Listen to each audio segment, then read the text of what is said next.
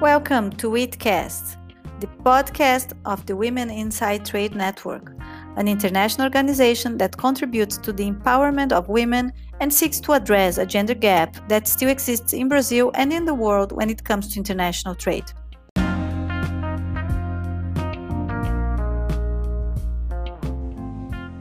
On today's episode, we have Simon Evenett to debate the economic impacts to Russia of the trade sanctions imposed to the country. Simon J. Evenett is professor of international trade and economic development at the University of St. Gallen, Switzerland, and he's the founder of Global Trade Alert, the independent commercial policy monitoring initiative. So, Simon, it's a pleasure to have you here on our podcast to discuss the sanctions on, on Russia that is going on right now uh, with the war uh, in Ukraine. Well, Marina, it's great to be great to see you and to discuss this as well. Thank you. So, Simon, you recently published a paper uh, where you give some uh, scenarios of how the impacts of the sanctions that are being uh, imposed on Russia uh, um, how these sanctions might develop on the future. And specifically uh, analyzing uh, the first the sanctions taken by Canada and later on by the G7 to withdraw most favored nation status to Russia, and also the ban on imports uh, from Russia, from Russia, oil and gas, particularly speaking. So, can you comment a little bit on, on the conclusions you've made uh, in this paper, please? Certainly. So our goal in this paper with Marc Muendler from uh, the University of California in San Diego was to put some numbers on the different um, sanction scenarios. Now, of course, our paper came out the very day that the G7 said it was their intention to revoke MFN status for Russia. And so we didn't have all of the details at the time of what the countries are actually doing. In fact, those details are still unclear at this time today. But what we did know for sure was that Canada had moved first and had said that they would revoke Russia's MFN treatment and raise tariffs on virtually all goods from Russia to 35%, and that they would do this for 180 days. And so what we did was to take that as a as a baseline scenario asking the question what happens if all of the G7 followed Canada's lead in this respect? That was scenario one. The second scenario was, as you say, um, what happens if the G7 refuses to import any oil and gas from Russia, which would be a very difficult decision for Western Europe given the dependence of Italy and Germany in particular on Russian energy sources. And then the third scenario was to combine both to have 35% tariffs on non-energy energy goods and an import ban on Russian energy. And we would see what the impact of that would be. We were interested in the size of the harm done to the Russian economy and in the job losses to uh, in Russia, precisely to see if the uh, sanctions, the trade sanctions, would have any extra bite. And please remember, the trade sanctions followed the uh, financial sanctions, which were extensive. And in fact, they are the largest or the most far reaching set of financial sanctions applied to any G20 member. And so, given that those financial sanctions were expected to have a big impact, what would be the extra impact from the trade sanctions? Now, as is often the case when people simulate the effects of sanctions in, in trade models, it turns out that the effects are on GDP are actually quite small. On national income are relatively small. And i think for many non-trade economists this might be a real surprise. So we estimated that the, the most aggressive scenario uh, that i mentioned earlier the third one would reduce russian gdp by about 1.6 1.06% and would uh, result in 522,000 job losses in Russia. Let me put that hit to the Russian economy in context. The first point of perspective is that it was thought that when Russia joined the WTO, its GDP would go up by 3.3% over the medium term. So a 1.06% hit erodes a third of the benefits of Russia joining the WTO, which is probably less than I think many G7 members thought they would be achieving. The second point of reference is to look at sanctions uh, episodes before this current case. And fortunately, last year there was a extensive survey of this done by some German economists, and their estimate was that comprehensive sanctions reduce GDP by about 4% over two years. And those are sanctions, including financial sanctions. So essentially, the trade sanctions that we estimate get, get you a quarter of the way to 4%, which means that the other 3% have got to be made up with financial sanctions, military sanctions, other types of sanctions. So, in that way, then we wanted to put in perspective the expected hit to the Russian economy from potential Western sanctions packages. I want to stress one very important thing, which is that the, the hits to the Russian economy that we've described will only happen if or those scenarios that we described are fully played out. That is, all imports of oil and gas from Russia stop, and there's a 35% tariff on non oil imports. So far, we have not seen governments do, do this.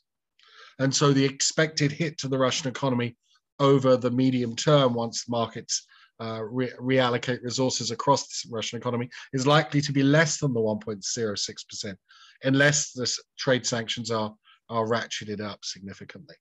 So hopefully that puts our findings in some perspective, especially in light of the uh, ongoing um, rolling out of sanctions that we're beginning to see uh, by the West and by Japan. Hi, Simon. Thank you for summarizing your, your paper. And uh, I would like to, to ask you, what would you point out as the reasons why, and then I quote your paper, the hit inflicted may be less than expected, as you conclude in your economic assessment to the Russia economy, to Russia's economy. So let me uh, try and answer that question, Milena, in the following way. I think that uh, amongst the trade policy uh, community or the trade analyst community, there's a, I think, a, a broad acceptance that whilst trade sanctions happen from time to time, they are neither very successful at inflicting much cost on the sanctioned country, nor are they very successful in changing the behavior of sanctioned countries. Now, this is this is, uh, I think, an established, a well-established research finding and I think many um, trade policymakers understand this. Now, trade sanctions get imposed for other reasons largely, and uh, and uh, and trade sanctions typically get imposed as part of packages, um, or which are taken for foreign policy and national security reasons. Nobody, I think, in the trade policy community really you know, challenges that that I mean that this dynamic unfolds over time.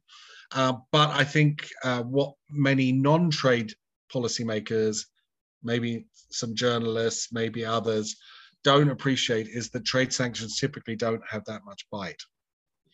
And so when we reported that the trade the, the biggest hit to Russian GDP was 1.06%, that might have struck some in the audience as being very small. And it is small compared to some of the other shocks which many economies have faced over time but it's pretty much in line, I think, with the research findings of, of others that uh, that trade sanctions are really not the tool uh, you want to use if you want to persuade a foreign government to change their behavior, or if you want to punish a foreign economy and its citizens. And so that's the sense I think in which it's surprising. Um, uh, and uh, but maybe that research finding from the trade policy community is now so well known that uh, uh, people weren't expecting to find large numbers, but I suspect they were.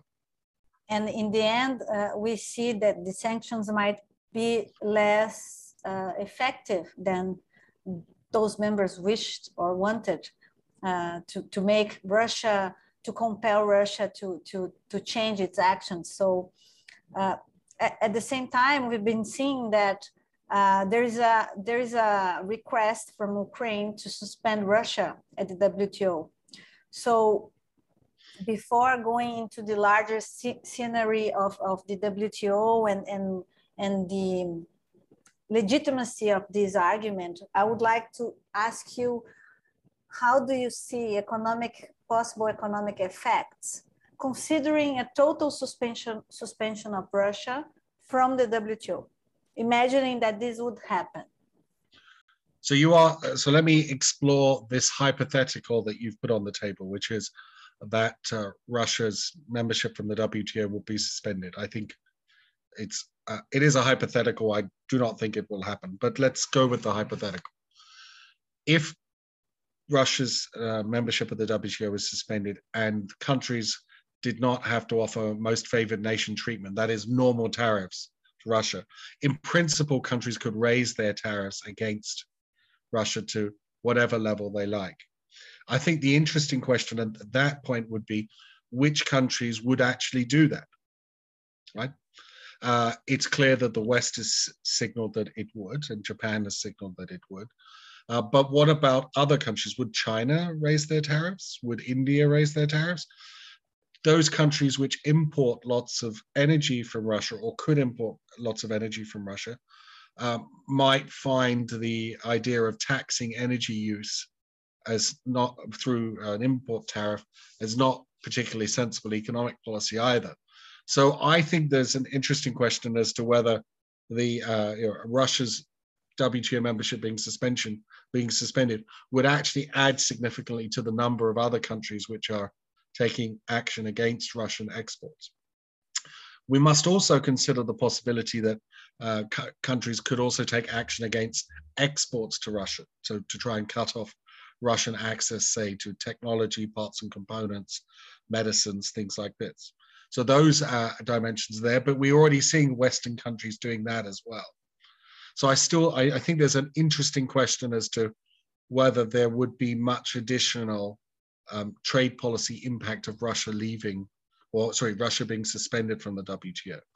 And let me just add, uh, perhaps one important point to make is that if you believe that countries are entitled to um, act on national security grounds at the WTO and revoke most favored nation status and raise tariffs and the like, then uh, you could argue that the countries that felt so compelled to do this have already done it, in which case um, you know, Russia leaving or having its membership suspended probably wouldn't have had any more impact, impact on it. So I think that's probably the answer to the question is that suspending that Russia's WTO membership, whilst it may um, send a non-economic signal, is probably not one which will result in a major trans- transformation in the treatment of Russian goods, which have already been threatened with sanctions quite aggressively. Of course, whether those sanctions threats come to pass is, is another matter. Um, Simon, you mentioned that uh, you think it's unlikely that Russia would be suspended from the WTO. So I would like to ask you on the political side, what do you think uh, it could happen uh, systemically? What this this means politically uh, in your view? Okay so uh, do you mean what would suspending russia mean or what would not suspending russia mean or both exactly both what, uh, okay. what this what sure. this scenario could could bring sure. to the wto and mean at this point that we are the wto and all this as the wto is in crisis and all so as i answer this question please bear one very important thing in mind, which is that it is very clear that there are a number of governments out there who are extremely angry with the way that Russia has behaved, right? So even so people I hope no one on your podcast will misinterpret Russia not being suspended as acquiescence by other governments of what Russia has done in Ukraine. So I don't think they should draw that inference. Um, but I do think it is an interesting question what happens to Russia now and what happens to the the WTO now. Now, as I understand it, and I'm not a lawyer, but I do listen to a lot of very talented lawyers. Um, it's uh, there. There's no provision to suspend or uh, Russia from the WTO, and there's no um, there's no provision to expel it either. So the actual mechanism for getting Russia out is is not uh, not apparent. Yet this is not the end of the story because what Russia's uh, actions have done have put on the table the uh, a question which has been there for a while, but now becomes even bigger. And that is, are there basic prerequisites or expectations about the behavior of governments that are part of the world trading system? And uh, some people would say that a commitment to respect international law is a prerequisite for being uh, a, fully fledged WTO member. Some might also argue that uh, a commitment not uh, to engage in conflict is necessary to make the system work as it is. Some people might even argue that a commitment uh, to progressively reform your economy in a more market oriented direction is uh, a, uh, a, prerequisite for being a, w, a WTO member, or at least being a one in good standing. And so all of these sort of boundary assumptions, let's put them that way, in which um, the WTO operates, have now been sort of cast in a new light as a result of this of this invasion. And of course, that's a discussion that does not just implicate Russia. It draws in countries like China, which have different governance arrangements than the West.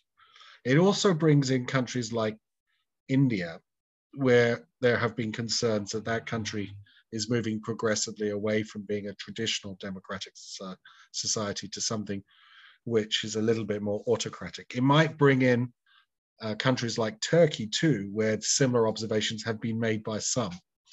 And you can begin to see then that this action by Russia is raising fundamental questions about who should be in the system or who shouldn't be in the system, or whether the countries that are more democratic, peace loving, and alike need to have their own club.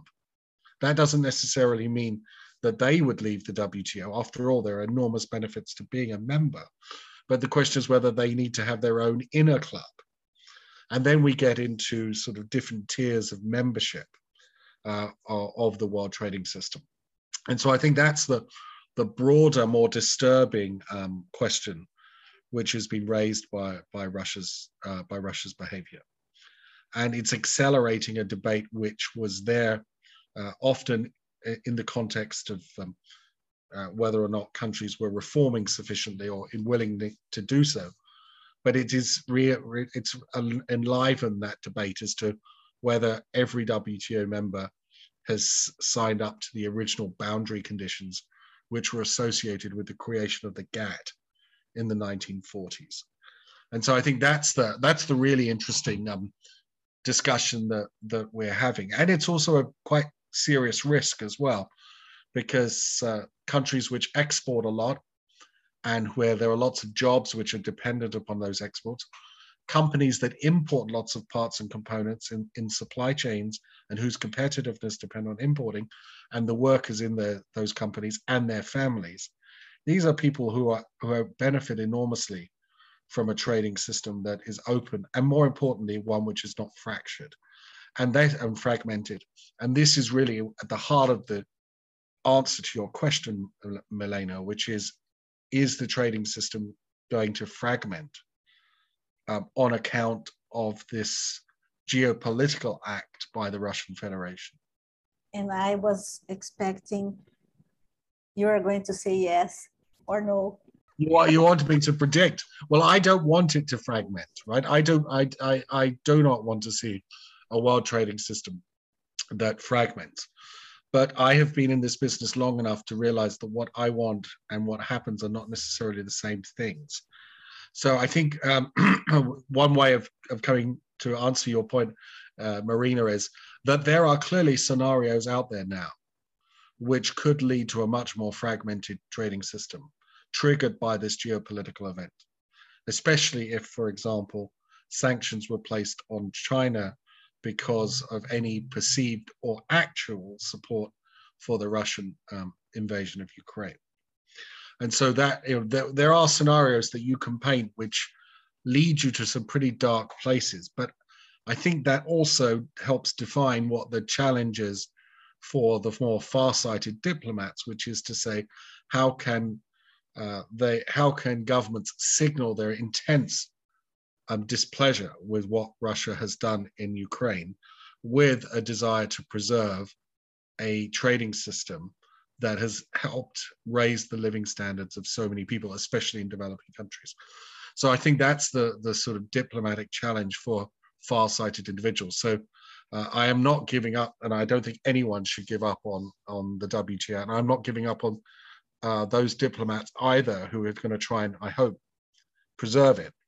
Uh, but the analyst in me must acknowledge that there are scenarios out there where a serious degree of fragmentation could be introduced as a result of of of uh, this playing out badly. Simon, it's difficult, but we need to do this realistic or even uh, that's the, the, the picture we have today. If we're in a movie, we don't know how it's going to develop afterwards, but to, today the, the picture is, is, is, it can be dark. So uh, I, I appreciate uh, your, your reflections on that. I know it's not easy, and and, and even to, to, to reflect on that uh, it takes courage because we have to see dark sides of, of a, a, scenario that we were we were comfortable before. So we are not comfortable anymore.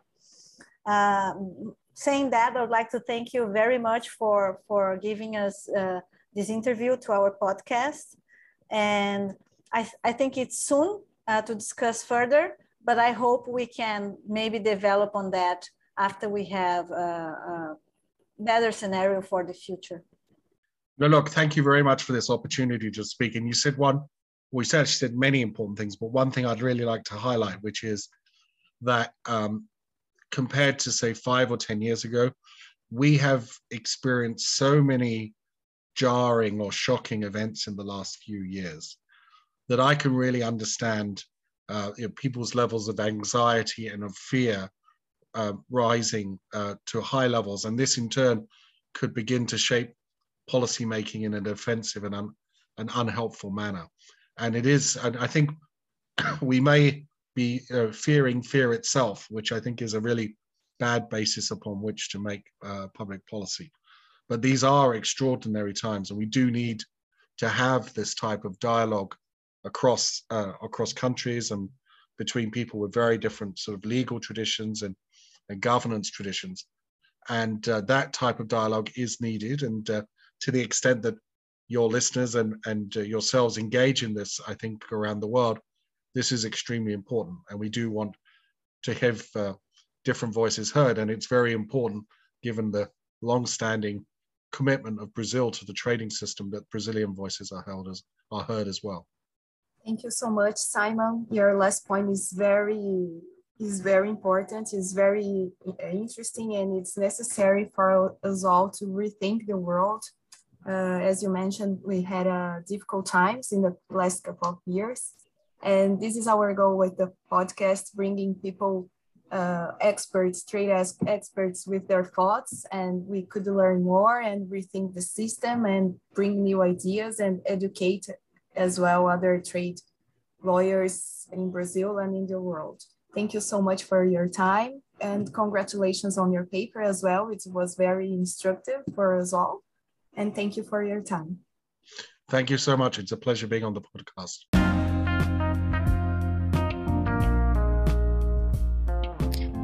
This was Witcast, the podcast of the Women Inside Trade Network. I hope you enjoyed our talk and keep following us at www.womeninsidetrade.com. www.thebrainfeed.com